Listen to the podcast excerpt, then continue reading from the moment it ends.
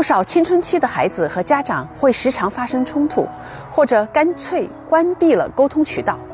家长只能看到孩子的情绪波动，不知道孩子在成长过程中的挑战和真实想法。如果孩子遇到问题，也没有办法帮助解决。这些情况啊，与家长对待青春期孩子的方式有关，没有随着孩子的变化调整自己的沟通方式。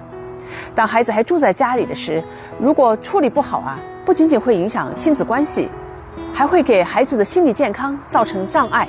孩子日后离开家上大学了，依然会带来影响。有时候会发生令人心痛的后果。那我们家长应该怎样和青春期孩子沟通，才能够培养良好的关系，为孩子日后的独立生活奠定好健康的心理基础呢？请来到本周日幸福学的公益活动，我们将为你分享几个真实案例，帮你从这些案例中学习与青春期孩子沟通的方法。五月二十二日星期天，北京时间早九点见。